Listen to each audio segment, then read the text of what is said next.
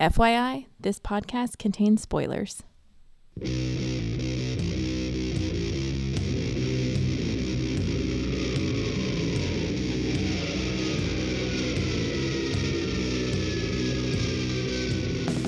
Hey, everybody, welcome to an unspecified episode of the podcast that goes SNIKT. SNIKT. I'm your host, Jason Good Putty Tat Venable, and it's a flashback episode, and this one is going to focus on the move of Sabretooth coming to the X Mansion. So, Among Us, a Sabretooth will be the first issue we cover. I think that's an appropriate title uh, for the subject matter. It's really, yeah, we're just going to look at Sabretooth following his miniseries, right? At the end of that, we knew he was going to look for uh, a telepathic help to replace his assistant Birdie, who was murdered by his son, Graydon Creed. And, um, you know, for good measure, we'll also throw in a little bit of Gambit's gumbo for Grant, because every episode needs a little spice, a little spice in the jambalaya, as a Gambit likes to say. So we'll, we'll do a little bit of that as well. Um, yeah, all this is kind of kind of in between uh, Wolverine losing his claws and where he shows up again in his own book without the claws. And one thing I've noticed reading these issues of of X titles following Fatal Attractions, a I, I always like it when characters go through transition and they actually disappear. I don't. I mean, I love reading my favorite characters. I don't mind when some of them are a little more ubiquitous as far as guest spots and stuff, but it's also kind of cool and something you don't see much in modern times. Um, you know, if something happens to a person and they go do something, they're they have a leave of absence from some of the other books that they're regularly in. So our, our X titles, at least here for a few months, are kind of completely devoid of Wolverine. But one thing I've noticed about that, and kind of why I bring this up, is that there's, they still talk about him a lot. Like the writers are not letting you forget that Wolverine is part of the X family, and uh, you know, kind of know that he's still lurking around. He's still he's still in their minds. Uh, so it won't be too long before he shows up, which I think was, you know, somewhat organic, right? Because most of it is is the team missing Wolverine, wondering how he's doing, which I think is supernatural, right? Uh, not supernatural like spiritual, but su- it's very natural. you know, when you, you miss someone and you kind of, you know, hoping they're doing okay and you talk about them and you think about them and discuss them amongst yourselves. And I think that's really organic and just a really nice kind of plot thread. Uh, I think the other thing, you know, from a writer standpoint, or at least editorially, is, you know, making sure the reader knows that Wolverine may not be here for a few months, but he's not forgotten, you know, at a time where he was probably the most popular X Men character here in the early to mid 90s. Um, you know, Gambit, Archangel, Psylocke, even Cyclops kind of was back. You know, Cyclops' popularity I think goes up and down over the years. It kind of has a nice little uh, sine. No, I don't know. I forget my uh, algebra and trig and calculus and all that. But um, yeah, it's a roller coaster, and this is kind of one of his peaks. I think largely in part to the uh, X Men cartoon. So it, all the cast and characters that are in that show are definitely you know popular right now. So Gambit, Rogue. Uh, anyway, I don't need to go through all that, but yeah, I think there's kind of a double purpose. But I think I'm going to try my best, except for when the comics mention him, to just focus on Sabretooth and not talk as much about Wolverine in this episode. So hopefully that's okay with you listeners. But um, yeah, let's go ahead and jump in. So we're going to start with X Men Unlimited number three.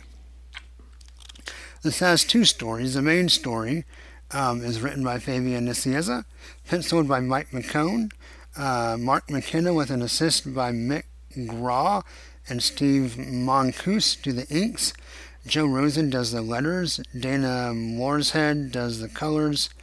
Um, our editors are Kelly Corvese, Bob Harras, Tom DeFalco, and then the cover is by Bill Sienkiewicz. And I guess we don't get the credits. There's a backup story. Maybe the credits aren't until we get there. Or no, wait, sorry, I'm wrong. This one does not have a backup story. This one goes all the way through. Uh, the annual, we'll do in a minute, has the backup story. So, our cover is by Bill Sienkiewicz, and it's a stained glass window on a black background with a big blue window. Uh, at the peak of the stained glass is Charles Xavier's dome with a little dove. And we have Bishop, Maverick, and maybe Rogue at the bottom, and then there's there's shards of glass around him, but it doesn't look like there's any hole in the actual glass panel. But anyway, busting towards the reader is a, a really great Sienkiewicz Sabretooth.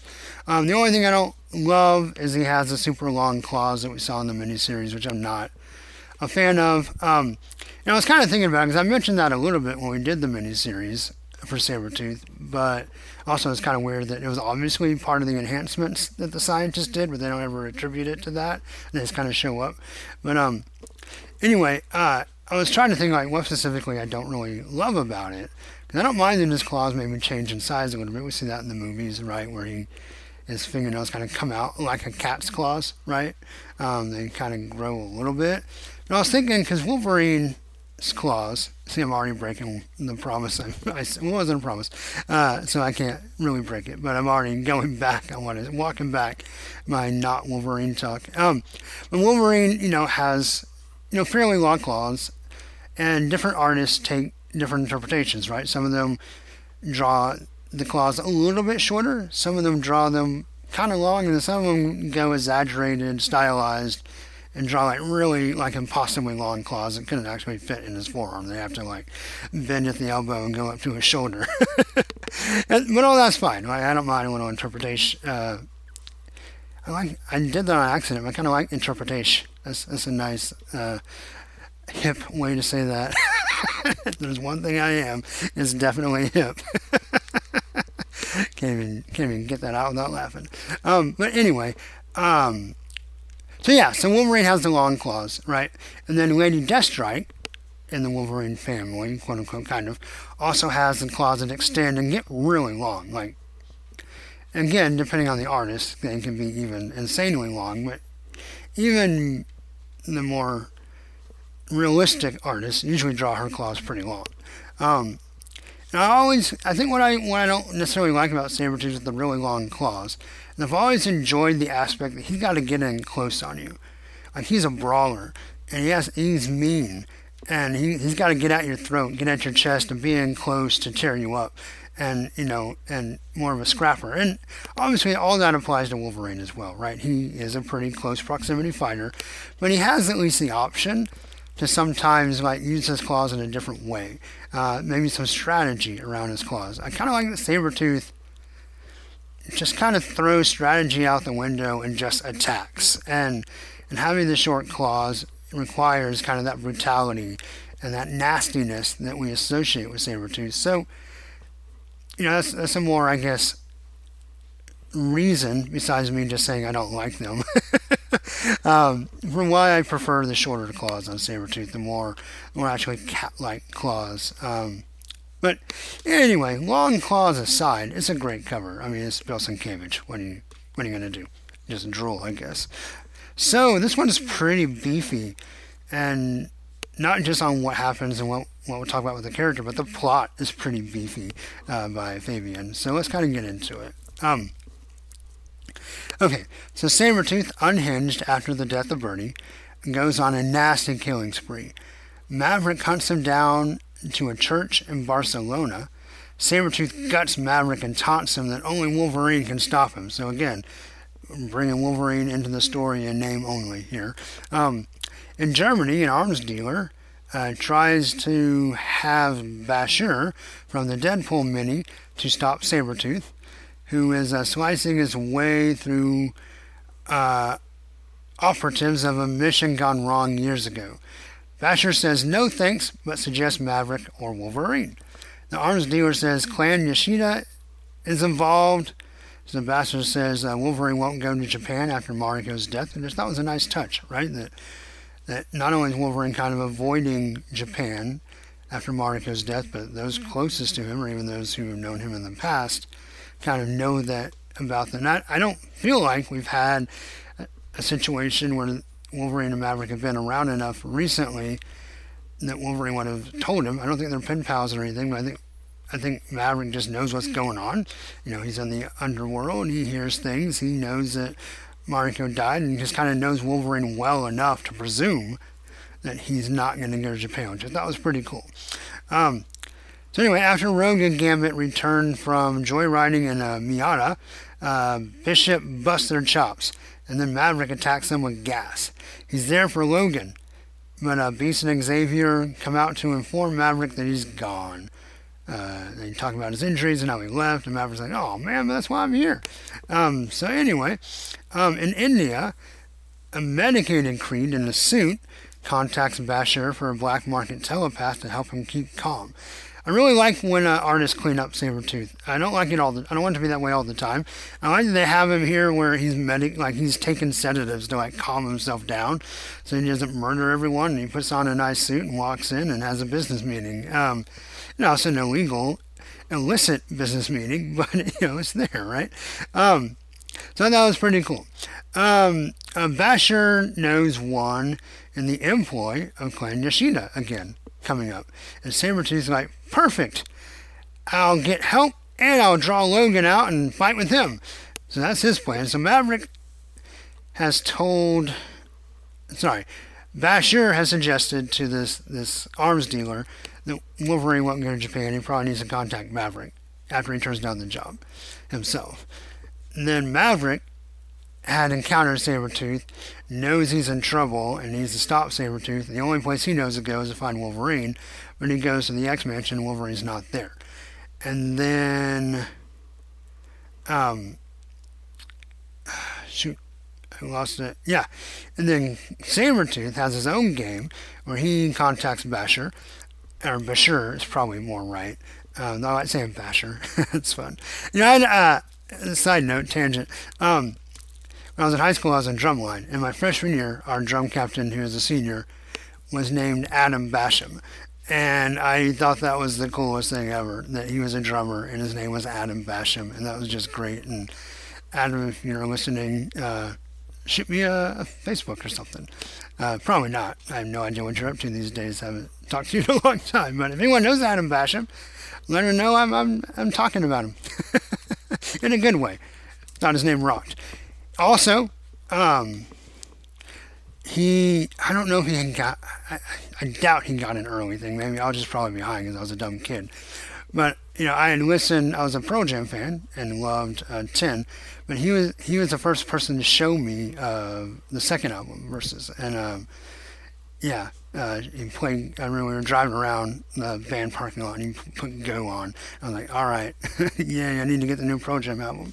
Anyway, uh, good, good high school memories. Uh, anyway, uh, Creed has come to Bashir um, to try to get help finding a telepath that's powerful enough so he doesn't have to rely on medicine. He wants what he keeps referring to as the glow, and that's going to come up several times in this episode in these stories because that's how the writers like to refer to what's going on with Sabretooth. So what the glow is, is he gets basically has a telepath take the edge off of him and calm him down, kind of soothe him with like positive energy, and it makes him feel like he's glowing on the inside. Um, and so that's kind of what we'll mention because that'll come up a lot in the next couple issues. But um, and Bashir says, "I know one." Uh, Clan Yashida, and so Sabretooth's idea is, well, he'll go get his telepath and also get a nice grudge match in Wolverine, you know, when the information gets leaked. So he's, he's good. Um, so later, uh, Bashir contacts Maverick and the X-Men to tell them that Sabretooth is heading to Japan, where Silver Samurai is waiting. So he's Bashir is kind of playing all the sides here. He's he's he's Sabretooth to get a telepath from Clan Yashida. He told Silver Samurai, hey, uh, Sabretooth's coming for your telepath. You might want to lay a trap. And then he also calls Maverick and the X-Men and says, by the way, Sabretooth's going to Japan, uh, where Silver Samurai's there. It's probably going to be trouble, and, and plus Sabretooth has been murdering people.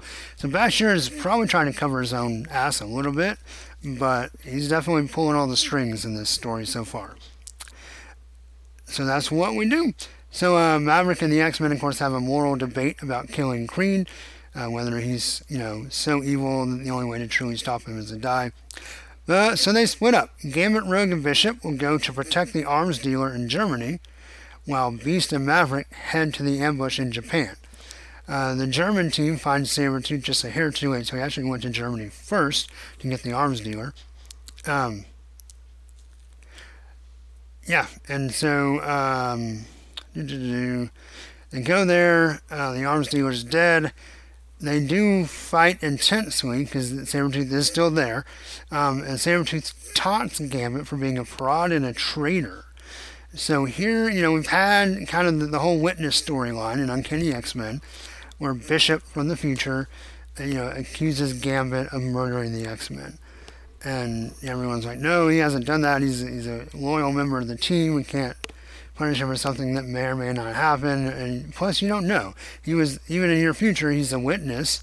You don't know for sure that he killed the X-Men. You just know he survived and then he's kind of sketchy. And so, yes, logically, you could maybe make the leap that he kills the X Men, but you don't know. You don't know. And anyway, um, but now we're playing into that in the present and even his past. We've had some things in the Gambit miniseries that kind of pointed him being having some sketchy past and maybe not being as sincere of a hero as he plays off to be with his roguish charm. But now taunts him. And of course, we know, if you've, been, if you've read all these, you kind of know where that leads. But it's really interesting seeing the seeds planted that Sabretooth knows Gambit in some form or fashion and feels like he's not a good dude.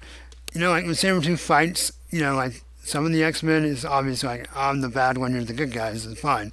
But it kind of feels like, you know, Gambit here has, has pulled the wool over the X Men's eyes, and he kind of taunts Gambit and Rogue with that information uh, without really going into details. So, so we find out about their past together. We found out that Sabretooth knows Gambit, and then he's also spreading the seeds of discord, which is an interesting, you know, kind of dramatic play there in the story. Um, Gambit goes down. Um, Sabretooth scratches Rogue, sending her into a feral spiral because she cuts through the clothes and hits her skin. So she goes kind of Sabretooth nuts anyway. Um, and then Sabretooth tr- trades the lives of Gambit and Rogue to Bishop for his own escape. And he does. Bishop, of course, concedes doesn't want to lose his X-Men. Even Gambit, who he's had a rough patch with, uh, he still has to do the right thing. So uh, Beast and Maverick warn Silver Samurai about Sabretooth and wait for him in Japan to come. And come he does, slicing and dicing his way through Ninja. When Silver Samurai tells Sabretooth their family telepath has been a vegetable since Hiroshima, the X-Men say, We have three telepaths! Why? Why did they just offer this up? So so again, Bashir not being straight, playing on the sides. There is a Sabretooth in Clan Nashina, but he hasn't had any telepathic powers in years, or at least not actively. Um, he's been catatonic since Hiroshima, and he absorbed all the psychic screams after the nuclear bomb went off there and just massacred all those Japanese citizens. Um, and it's too much, he, more than he could take. So, uh, anyway, the X-Men are like, what? Hey, this this uh, telepath is a vegetable. We, we got three running around the mansion. We got Charles Xavier. We got Jean Grey. We got Psylocke. Yeah, lots of lots of mental powers at home. so Sabretooth, um, oh gosh, Sabretooth hits. What the heck did I write here? Sabretooth's bloodlust is so strong in a way. Oh, yes, sorry. Good grief, guys. I apologize. Um, so Sabretooth's bloodlust is so strong, though, that this uh, catatonic telepath picks up on it. Like it permeates him and it awakens him and it makes him subconsciously mind link everyone so they see some of Creed's memories, including the old mission. Um, he had killed the Japanese politician per his mission, and he killed the wife as a bonus. But they also had a kid with a pet bunny. And though we don't see it on screen, thank goodness, because I don't like seeing harm to children done. Uh, it, off panel, though, we are led to believe and assume that Sabretooth does also kill the kid, just because he's that gross.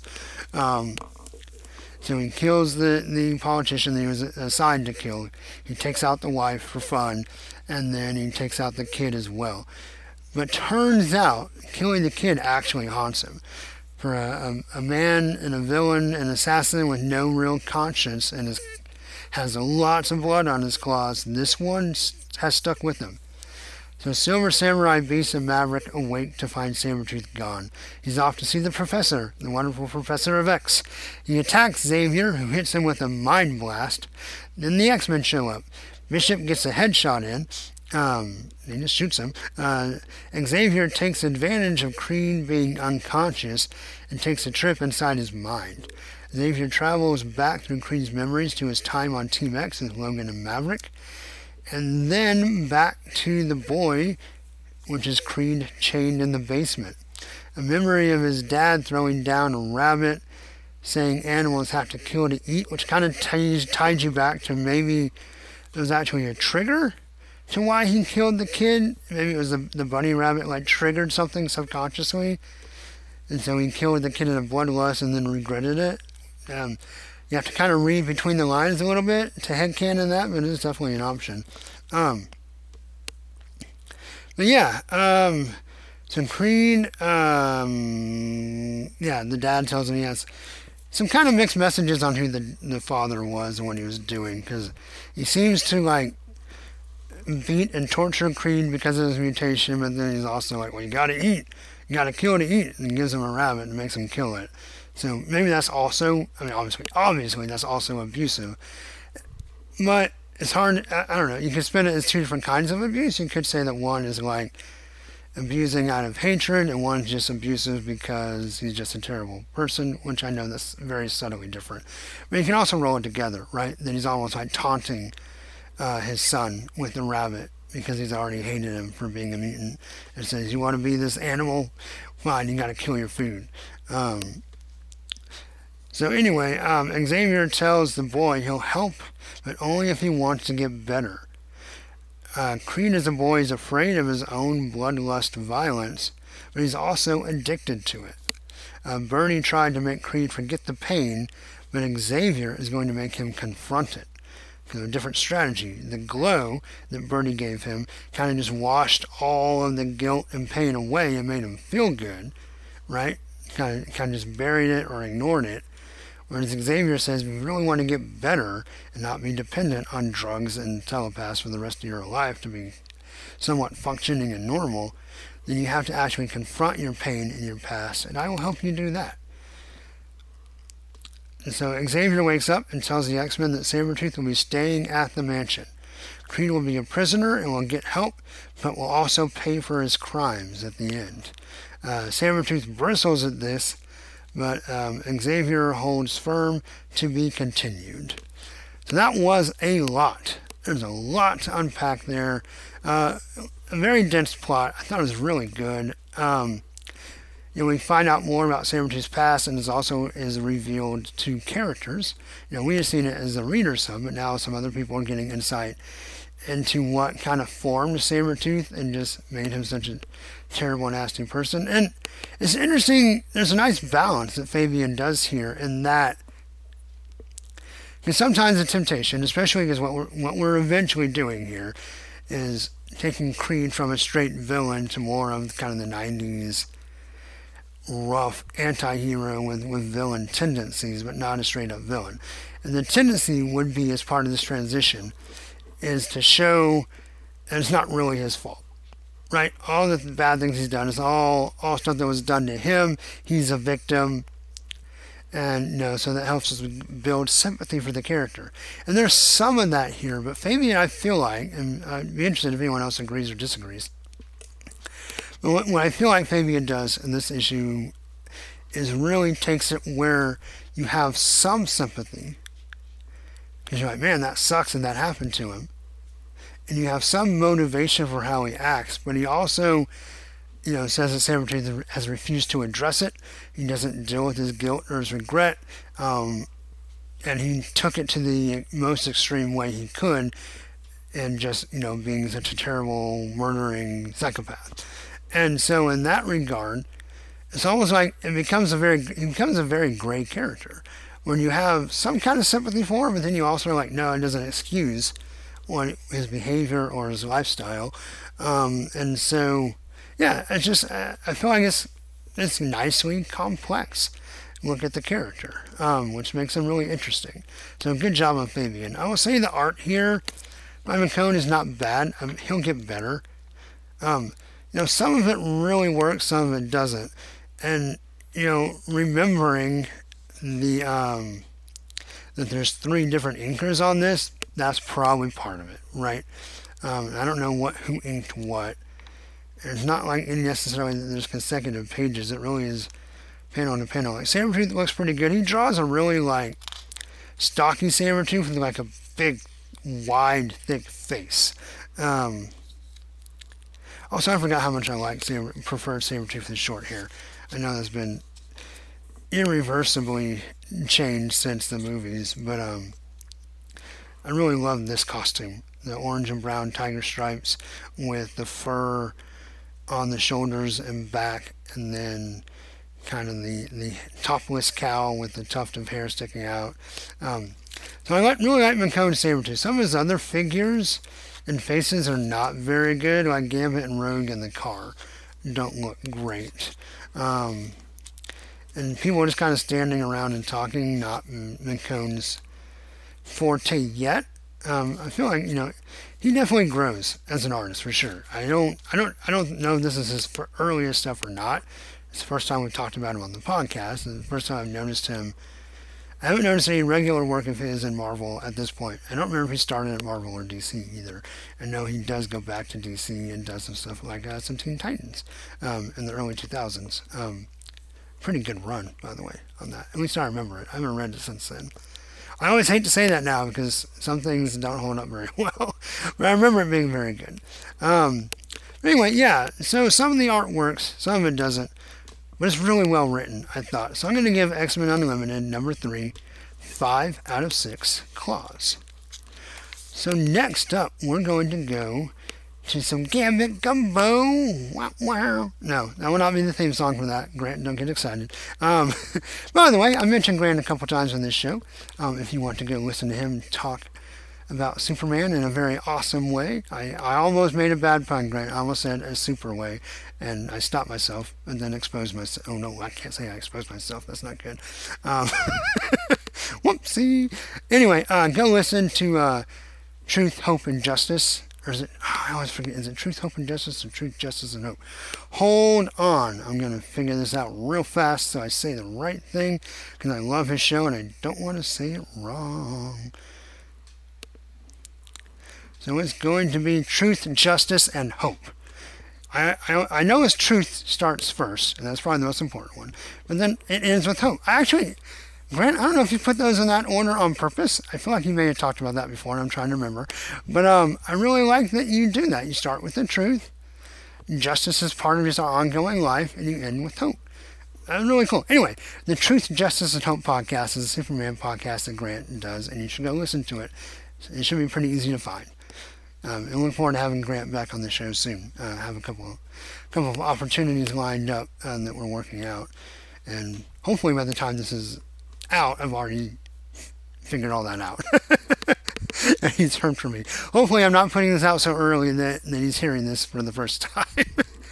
not likely, as crazy as my life has been the last few weeks, but um, anyway. Um, so Uncanny X-Men 308 does not have Wolverine or Sabretooth, but it does have Gambit in it. And this is Mick's blessing and turning point in the lives of the X-Men and it is written by Scott Lobdell, penciled by John Romita Jr., inks by Dan Green, with help by Al Vey. Oh! Uh, letters by Chris Eliopoulos, colors by Steve Buccellato, and then Harras and DeFalco are the editors. The cover is a pretty good cover. It's um, just a nondescript red and black background, almost kind of looks like lava. Um, and then you have Cyclops running towards the reader in the bottom left corner, and above him is Jean Grey flying. And then behind both of them, or next to both of them, are blue, like sepia black and white toned ghost images of Cyclops and Jean when they first joined the X Men. It's a pretty cool cover, actually. I haven't been super high on John Romita this X run, but this cover is nice. So, anyway, this story is all about Thanksgiving at Xavier's.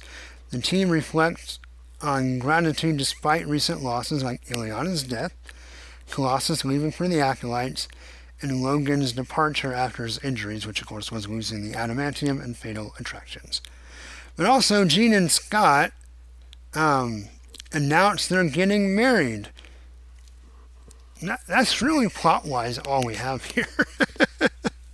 um, but there are definitely some highlights. So, um, Jubilee is gets a bouncing piggyback with Beast, uh, which is a nice Logan, and her teammates missing her smile and her bubbly personality. Like she's definitely been somber since Logan left, and they're all glad to see her playing with Beast, and you know she's laughing as he bounces around with Jubilee on his back. So it's, it's a really sweet scene, and it's nice that the X Men have you know are, have noticed Jubilee struggling with Logan's departure, and they're trying to help and distract her and all that good stuff. Um, Bishop being over serious through the whole issue is, is super funny. Um, you know, they have they make a, a big scarecrow out of the leaves that they're raking, and they put a Doctor Doom mask on it, which is funny. But Bishop's like, I don't think this is going to actually scare anything. Like maybe crows, but like it's not going to scare off our enemies. It's not going to keep anyone from attacking the mansion. And he's just really, really, really serious about it. And that in the future everything's grim and dark and super uber serious all the time. So that's how I am. Um, which is, is still fresh enough that it's, it's still kind of funny and, and charming. Um, he also gets offered a football and he says he sees neither foot nor ball. Now that classic, that classic routine. um, we also get a Phalanx tease. And then um, we have a nice page of Gambit and Stormy bantering. Now, Gambit looks ridiculous in this issue. He looks like Axl Rose fell down the stairs. Um, and, and more closer to modern day Axl Rose. no, he doesn't not quite that uh, used up. But um, yeah, I, I enjoy, you know, Gambit's first appearance was with the kid, kind of saving and, and shepherding the kid Storm before she got aged back up.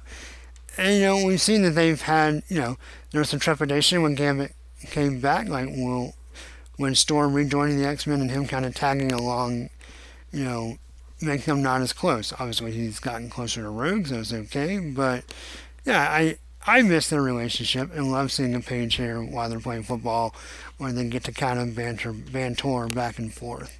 Um, Archangel gets an interception. He flies. He wasn't even playing. He flies out of nowhere and grabs the ball. and Deion Sanders. Um,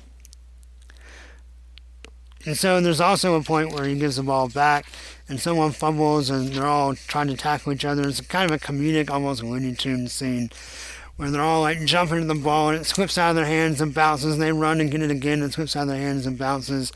And, and it bounces into Xavier's lap who is watching but no one can stop and they all accidentally dogpile on Xavier in his wheelchair. It's, it's a pretty fun scene. Um, uh, Jubilee assuming that the announcement is Jean finally getting oh, right so they're at the Thanksgiving table and uh, Jean's like, I have an announcement. And Jubilee's like, what, you're finally getting a real nickname? that was really funny. All right, so back to the clothes a little bit. Super 90s. Um, and Gambit is the most 90s of the 90s uh, in this, this book. So when they're playing football, he's wearing high top sneakers with tube socks. Not pulled all the way up, just kind of right above the sneaker, which is pretty popular at the time. That was before 90s wasn't really about the no-show socks like we are now, which I actually kind of prefer. But um, it was about you know wearing shoes and, and having having some shock shock, some sock shock. Um, anyway, he's also wearing a yellow pair of biker shorts, which that's when with a real baggy. I can't tell if it's a baggy like jersey, yellow and blue, like it's blue with yellow sleeves, or it's a jacket or just a big, really baggy sweatshirt. But he's wearing that over the biker shorts, which, and he also has a backwards baseball cap on. So total Axl Rose going on here. Um, then he also has red gloves. So then later at the table He's wearing a decent suit, kind of 90s, a little bit sharp and angled, but he's got a black shirt with a red tie, and then he's wearing a bluish gray do rag for no real reason. But we're going to see John Romita Jr. really likes getting Gambit when he's in his civvies, loves putting a do rag on him because it's the 90s. That's all I can think of. So, um, the art actually is hit and miss in this issue. There's some good panels and some absolutely terrible panels. Um, you know, you can flip through it and see some, you know, I don't know, it's hard to even say what's what, but like the one where Jean and Scott are about to kiss Jean's face looks terrible. Not like, oh, she has to be beautiful all the time. It's not that. It just doesn't look like a real person. Um, but then there's some scenes where the art is kind of not bad, kind of good. Uh, Beast looks pretty decent most of the issue. Um, yeah, so art art's hit and miss. Um, the story is a pretty good classic downtime issue. Um, you know, I enjoyed kind of the character beats and the interactions, the personalities. Oh, that's pretty good. Um, don't get a whole lot as far as like any distinct development from Gambit, other than him just looking awesomely terrible, and you know, just having fun with at the football game and, and helping build the scarecrow. Like we see a, a lighter, fun side of Gambit, which he's always pretty light and fun anyway. But it's just you know nice to see him interact with the team. Like I said, nice to see him having a good conversation with Storm. So I'm going to give Uncanny X Men 308 three out of four aces. And I will tweet a little bit about 309. I'm not, not going to mention it here on this episode.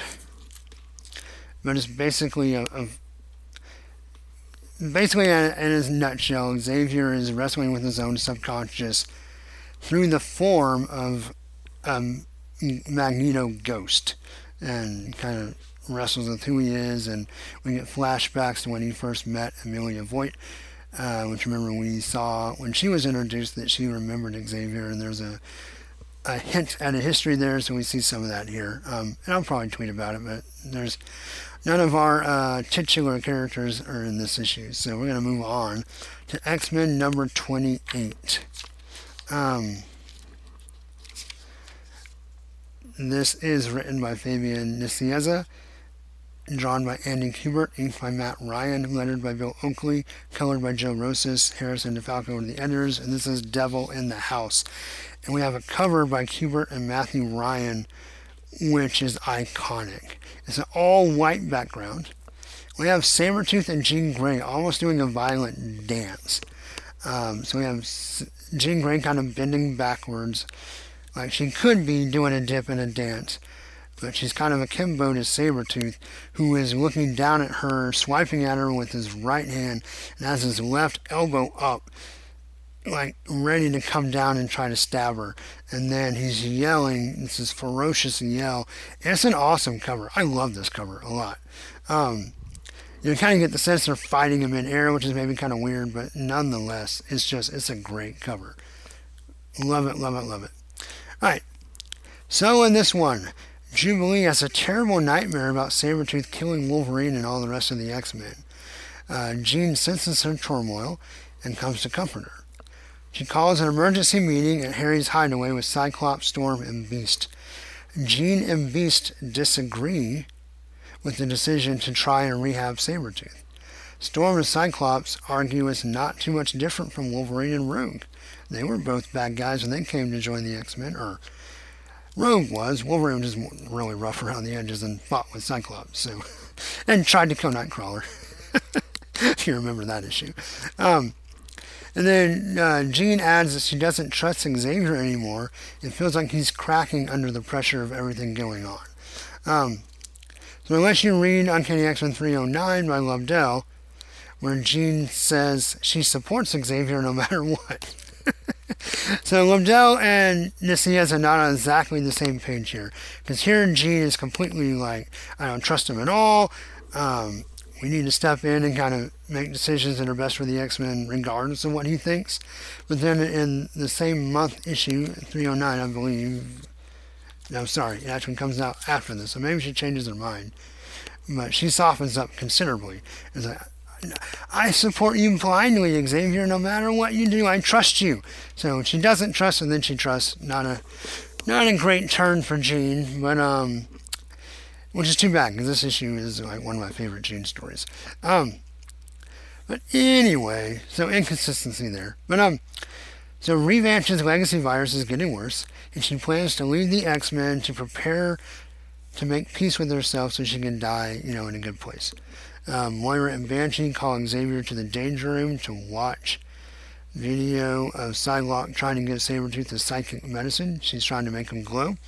Uh, Sabretooth is able to sneak up on her, rough her up a little, kissed, kiss her against her will, and request Jean Grey.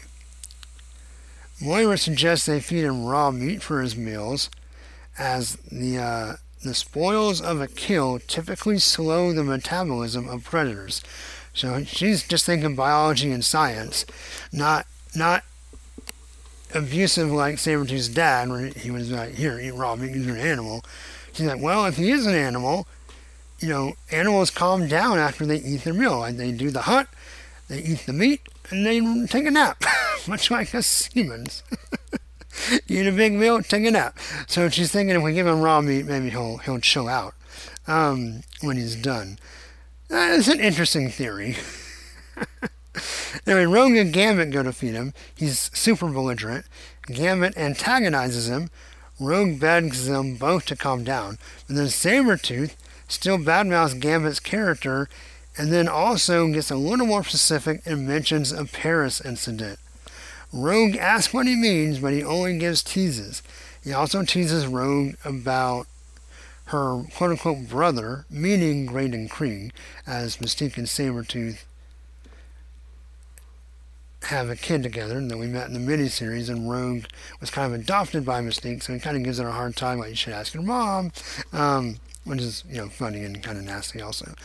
Um, Jean and a face-palmingly embarrassed Scott confront Xavier, but he stands by his decision.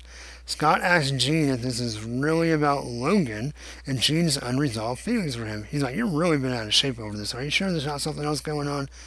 She doesn't really answer, but goes to treat, quote unquote, Sabretooth. Sabretooth uh, taunts Jean that he is just the other side of the coin of Logan, so you, you hot for me too? Uh, and then uh, Jean disengages the energy barrier and tells him off verbally and telekinetically.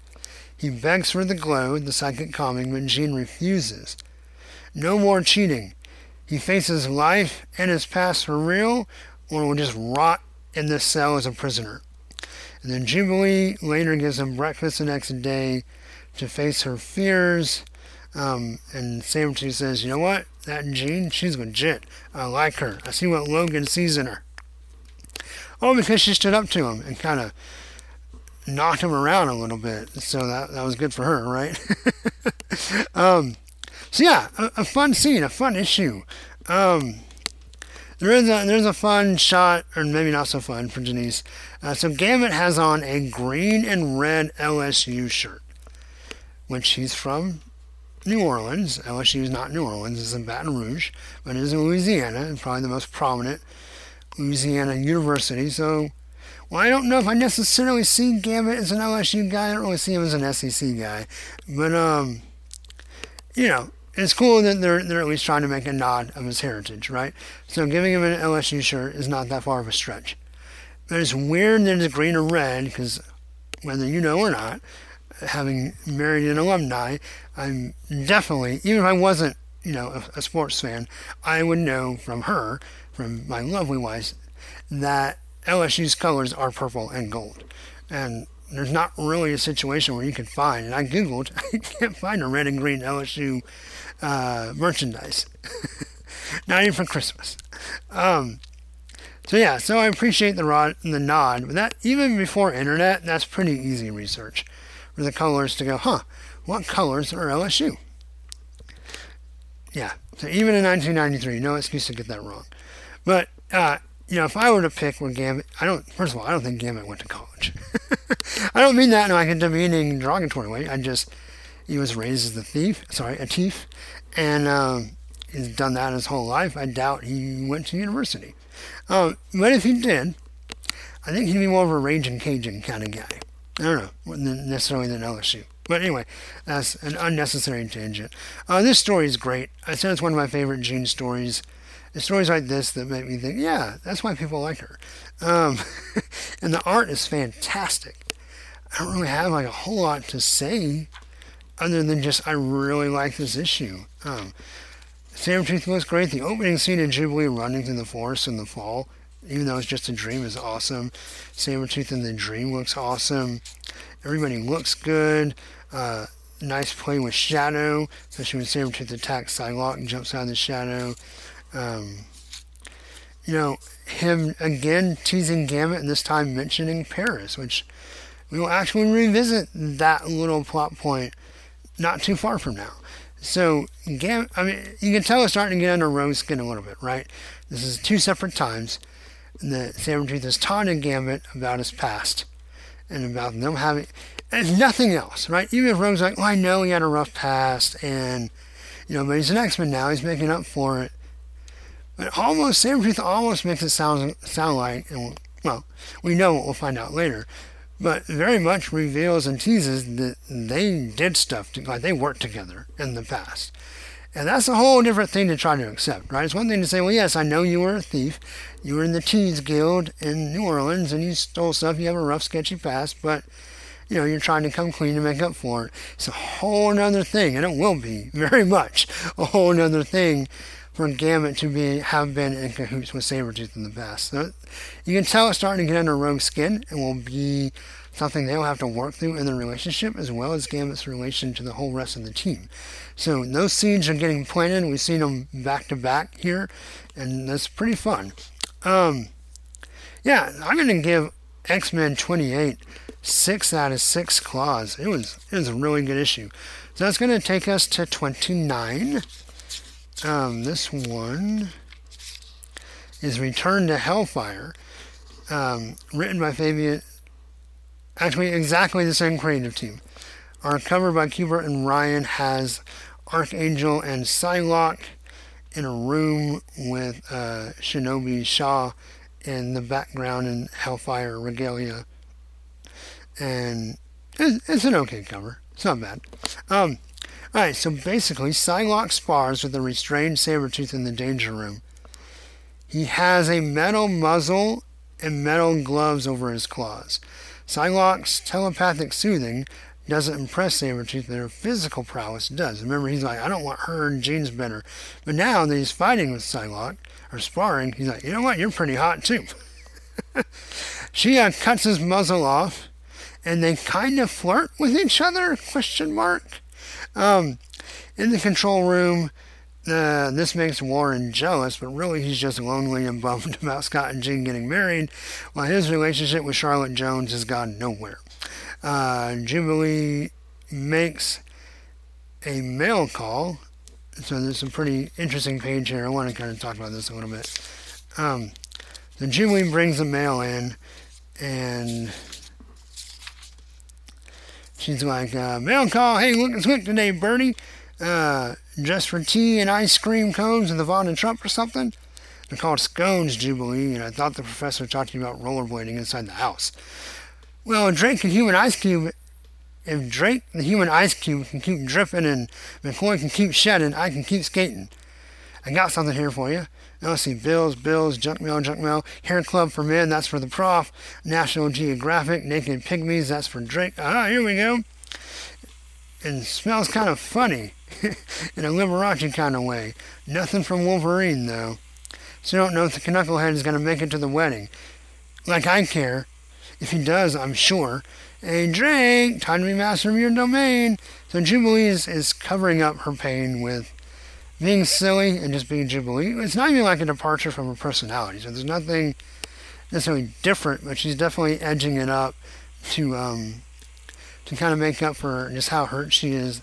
And not only that Wolverine is gone, but she thought, well, okay, he's got to go figure this out. I understand that, but surely he'll come back for Jean's wedding, right? I can at least see him and talk to him for a minute. Um, so I don't know. Just really sweet, really sweet Jubilee there. Uh, then we also have just a super busty Psylocke coming out of a training session with a jacket on but unzipped and pulled apart so you can see her boobs, or her cleavage at least. Um, yeah, she's she's gone from seducing Scott to like, well, who else can I seduce now? um, so that didn't work. Uh, anyway, um, so after the mail call, she gives Warren, Jubilee gives Warren an invitation to the Hellfire Gala. Hey, we just had one of those. Um, he has a hereditary membership from his dad. Uh, Warren finds out that Psylocke's Cleavage is also a member of the Hellfire Club, so they decide to go to scout the Hellfire Club for the X-Men, of course, just seeing if they're a threat or not. Uh, they arrive in high fashion. Um, they definitely got their gala gear on, um, Psylocke looks looks stunning. Uh, the green and red dress, uh, a long jacket. Uh, Angel, you know, I don't know if he does an image inducer or paints his face white, but uh, he's dressed to the nines as well. Um, you also see Night Thrasher in there, Dwayne as Dwayne Turner, as a member of the Hellfire Club because of his dad. Um, and then they are ambushed by Tessa, who changes their clothes into old aristocracy and leaves them in the basement with Shinobi Shaw. It's always weird when people get knocked out and someone had to like undress them and redress them while they're unconscious. It's just a, it's a weird thing that you see a lot in comics. it's just strange. Um, yeah. Uh, so Shaw reminisces about hanging out with Warren as kids and offers him a place as White King in his new inner circle. They argue and fight and eventually leave Shinobi alone and dejected. Um, I didn't want to go back to uh, so Psylocke's gala dress uh, is just an example that what we had recently with the awesome Hellfire Gala story and all kind of the fashion drawings that we got and the high fashion and the costumes it's not a new thing. So all the old X-Men fans who are bitching about, oh, comics have changed and the X-Men are lame now. We don't need to have a big event based around a party. Sure, it's only one issue, but that's exactly what this is. Back in the heyday prime of 90s X-Men. So, suck it. Um, uh, anyway, uh, you know, we just have the little bit of Sabretooth there. The Psylocke flirting with him is or question mark flirting with him is, is interesting and kind of weird. But um, yeah, yeah, we see we see him kind of how he's going to be treated at the mansion when, when, he's out of his pen. He's fully restrained. I like the Psylocke takes a chance by cutting his muzzle off, and that definitely impresses Sabretooth. So, you know, he's kind of he's been kind of horny with this stay at the mansion. But yeah, uh, the art here is great. It's a pretty decent story. I mean, it's pretty good, actually. Um, but I gave X Men 29 5 out of 6 claws. So that's going to take us last but definitely not least to Uncanny X Men Annual 18. So Trust is a two-edged sword. The main story is written by Glenn Herdling, penciled by Ian Churchill, a little bit before he comes to Cable, which is worth interest, uh, worth mentioning. Uh, inkers are Hilary Barta and Bud LaRosa. Letters by Richard Starkings, Dana Moreshead, and Mike Thomas do the colors. then there's the backup story, Nothing Will Ever Be the Same, written by Jeph Loeb, art by Tim Sale. Uh, so an early combination of those two. Uh, letters by Joe Rosen and colors by Greg Wright. And there'll be some pinups that we'll also get to. Uh, the cover is by Churchill, and I don't really like it. I never really have. Um, Churchill's one of those guys that I feel like he's somewhat polarizing on his art style. Uh, is very stylized, um, sometimes over sexualized, especially maybe on the younger side, which is not good. But whatever he, but he can also be pretty dynamic. But whatever you feel about his art, whatever you think about Ian Churchill, I think we can all agree is better when it's really clean and kind of bright. And here in the beginning, I think even by the time he gets a cable, he's already cleaned up his line work a little bit and and left room for different colors. Here we have a little bit uh, not sloppier, but just a little less defined, a little sketchier artwork, and I don't like his style of that as much. But on the cover we have Caliban, uh, choking Jubilee, then a muzzled Sabretooth and Kitty Pryde, and they're all walking in the sewer. Just taking a walk in the sewer. Alright, So in this issue, Caliban terrorizes kids at a campfire to steal their treats so he can feed them to his hostage, Jubilee. So somewhere he took host- Jubilee hostage.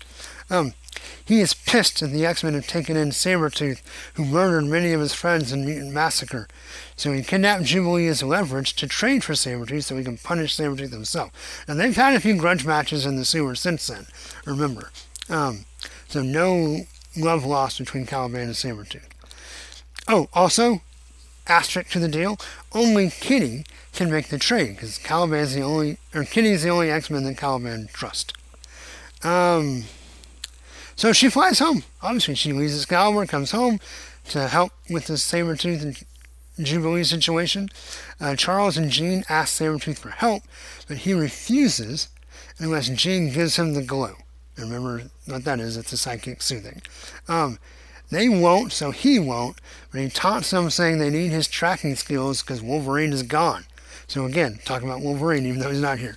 Um, Jubilee tricks Caliban into untying her, then blinds him with her fireworks. Paff, paff. She runs away but doesn't know the sewers as well as Caliban, so she doesn't get very far and he catches her again. Kitty and her yellow Captain America gloves talk Jean into giving Sabretooth a little bit of what he wants. Um, so she just, is, and also, you know, instead of using Sabretooth as bait, let's just actually give him to Caliban and get Jubilee back. But Xavier wants Kitty, though, to take advantage of Caliban's trust and trick him with Creed bait. Uh, she's not real happy about this because she just did this with Colossus and Fatal Attractions. And she, she's actually pretty steamed, but she plays along anyway. Uh, a team player, I guess, against her own better judgment or emotions. Um, as our two cats, Sabretooth and Shadowcat, uh, move through the sewer, they get mad and fight. Kitty pulls out some um, nunchucks and talks about how she was trained by Sabretooth's better Wolverine. Uh, Creed is tired of being compared to Logan, tired of hearing about him. So they spar until Kitty phases her hand in through his head and threatens to solidify her fist in his brain until Creed agrees to play fair and stay on mission. But Caliban finds them and tries to drown them in the sewer by releasing a water valve, but Kitty phases them into another tunnel through the wall, where they find the legendary giant sewer squid. Okay. Um, the squid wraps up Kitty, so Sabretooth runs off, leaving Caliban to save his friend Kitty. Uh, Sabretooth runs into Jubilee and has a change of heart. Uh, he's really mad, he's free, he's going to run away, but Jubilee's in trouble, and maybe going back to that guilt over the kid he murdered, he decides to save Jubilee. Um, so he turns around and even with his restraints is able to butcher the squid and save Kitty and Caliban. Um, Sabretooth swipes at Kitty, knowing that she will phase to avoid his claws, this disrupts his metal gloves. I guess there's an electronic components, so they fall off. With his hands now free, he brutally attacks Caliban until a freed Jubilee blasts him and Kitty reshackles him. So she blinds him with fireworks. Um, know, I'm not sure if that really works with all his other heightened senses, like if he lost his vision, unless they're also concussive and loud, which I don't remember. I mean, we have the PAF sound effects, so maybe it is like loud, like fireworks. I don't know. And so he's just overall disoriented, blinded, and deaf. And you can smell that someone's there. You can't smell that they're what their movements are, um, contrary to some comic books. Um, but anyway, Caliban runs off embarrassed, and we see Sabretooth's claws gave him the look of a mutant hound. So she has scars that look like Rachel is a hound, and of course he's been referred to as a hound for Apocalypse. So, yeah.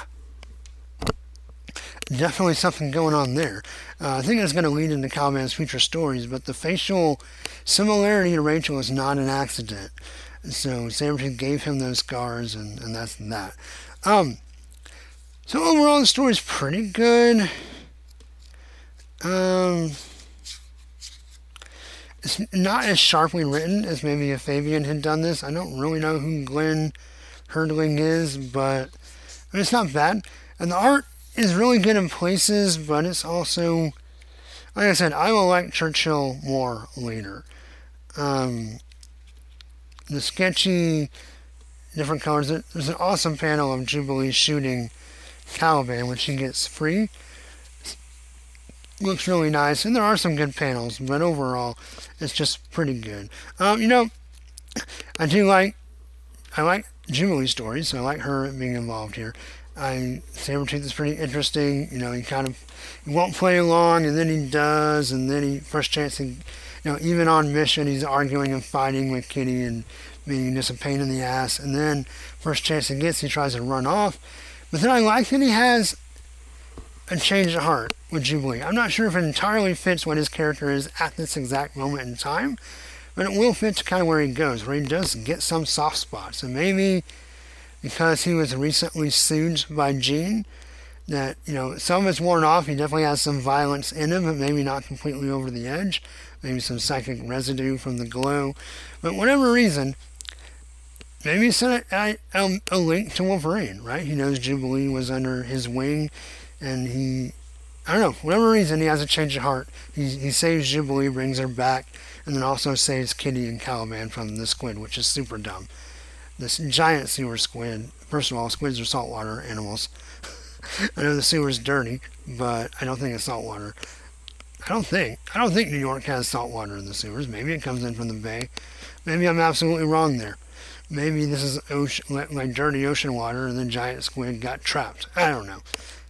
I thought it was kind of silly, but Anyway, it's a nice progression for Sabretooth. I'm going to give Uncanny X-Men Annual number 18 uh, 4 out of 6 claws. Not quite as good as some of the other issues we talked about, but still pretty fun. Um, and that's going to do it. So I had a little bit of Gambit and Gumbo and a whole lot of Sabretooth um, as he kind of, you know, Sabretooth was introduced as a, as a mutant, but as an Iron Fist villain, and then just kind of been a mercenary and or assassin around the Marvel Universe. He's definitely had his Wolverine stories. But these these issues we talked about on this episode plant him firmly in the X corner of the Marvel universe, where he is where he's kind of been a tangential X-Men character and more of a Wolverine character. Now he is straight up an X-Men villain slash anti-hero and will even you know eventually find himself among the ranks of some of the teams. Um, so this is an important transition for Sabretooth. Um, I think we'll see a lot less appearances in other parts of the Marvel Universe over the next couple years. Um, when he's been kind of scattershot, he's, he's going to be an X Men character for a while. Um, so that's fun. I mean, it's cool to bring. I mean, with all the, the relationship to Wolverine and that not being all ironed out and concluded yet in this in 1993, I, I think it really makes sense to kind of move him officially. I mean, most of his issues have been Wolverine fights, so he's been pretty unofficially an X Men related character anyway. But I don't know, it just feels like a hey, we're moving him over here. This is where his stories are going to take place. It also kind of gives you a, a, a straight through line from what Larry Hama was doing in the solo series, kind of ignoring some of those other guest appearances and saying this is this is where Sabretooth belongs, this is where he is. You can see the progression right? Uh, we saw the stories of Wolverine. We saw him get turned into that plant pod thing. He comes out and goes home to his miniseries, uh, tries to get some jobs, but he's losing his mind, um, loses his telepath, and the natural course is to look for a new one. Can't find one, so he comes to, to the X Mansion. He's going to force Xavier to help him. Xavier helps him anyway, but he's kind of stuck there. Um, yeah, it's just um, really interesting stuff going on. So I'm happy to see Sabretooth kind of moving around and having like a solid storyline. It's been nice. It's a little more interesting to me than just kind of he shows up here, he shows up there, he fights Wolverine, then he goes over to Spider Man or whatever. Like, and I, I hope we still have other guest appearances, but it's just nice to see a really just solid. This is how Sabretooth is progressing and what he's turning into and where he's going. And we're going to see one nice path of, of who he has been, is right now, and will be. Uh, so that's fun. So I enjoyed this episode. Hope you did as well. We're going to cap it right here, just right around the hour mark. Um, as always, for the podcast that goes SNIKT, you can like the Facebook page. Twitter is at Sniktcast. Show notes are at sniktcast.podbean.com. And please, guys, stay safe, stay well out there. Um, and yeah, until next time. I don't even know when that'll be because I don't even know when I'm going to put this. I'm kind of doing this as a whenever I need to fill a spot. so I don't know what will be next things. I don't know when this is actually coming out at the time of recording. But anyway, until that time, hugs and snikts. Bye bye and SNIKT.